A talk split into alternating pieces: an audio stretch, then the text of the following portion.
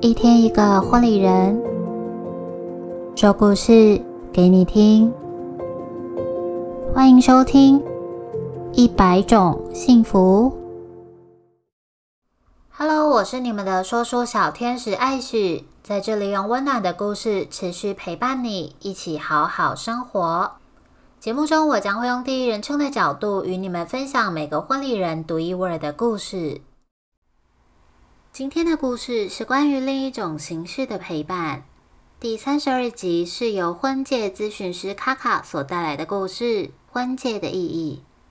首先，邀请品君来为我们介绍婚介咨询师卡卡。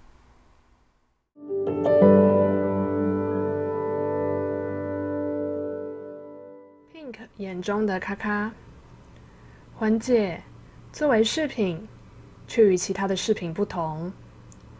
它承载着新人一生的幸福故事，也正是它独一无二的魅力所在。而身为一名婚介咨询师，除了要钻研非常多的知识以外，还得要时常碰碰设计、走跳展场，甚至是最近流行的生活常识，都得要一手掌握。因为呢，碰到的是千千万万种的客人。得要在替他们服务的时候，感觉到是舒服的，甚至有时候还会替客人做出超乎买卖中间的价值。而咔咔觉得更多的幸福，则是替客人制造属于他们的回忆。也有许多的客人也会在经过咔咔的服务之后呢，也会再次的与他分享自己的喜悦以及感动。这个呢，就是超越了工作本身，作为婚介咨询师的最高收获了。接下来，我们就一起来听听咔咔所带来的故事。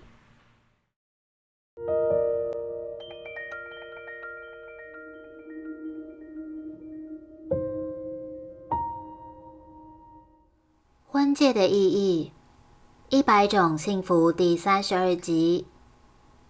有一天下午，一位男客人与他的几位亲友们来到了店里。他说：“我老婆的戒指遗失了，想要再买一只一模一样的。”听完之后，我的眼光迅速扫过在场的亲友们，想确认哪一位是他的太太，替他确认现在的戒围。没有想到太太并不在场，只剩下先生娓娓道来的说着：“太太已经不在人世了。”自从意外将太太带离他身边后，他就一直把太太的戒指戴在自己的小指上，就好像太太还在自己身边陪伴着自己一样。最近戒指不见了，想了想，还是决定买回当初太太的戒指，所以今天才到门市来咨询购买。担任婚戒咨询师的我，总是陪伴着准备求婚、准备婚礼的准夫妻们挑选适合的戒指。这种需求我也是第一次遇到，内心有种种的感触。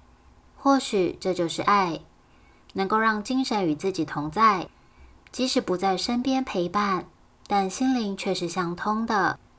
很庆幸能遇到这组客人，分享了属于他们的幸福故事。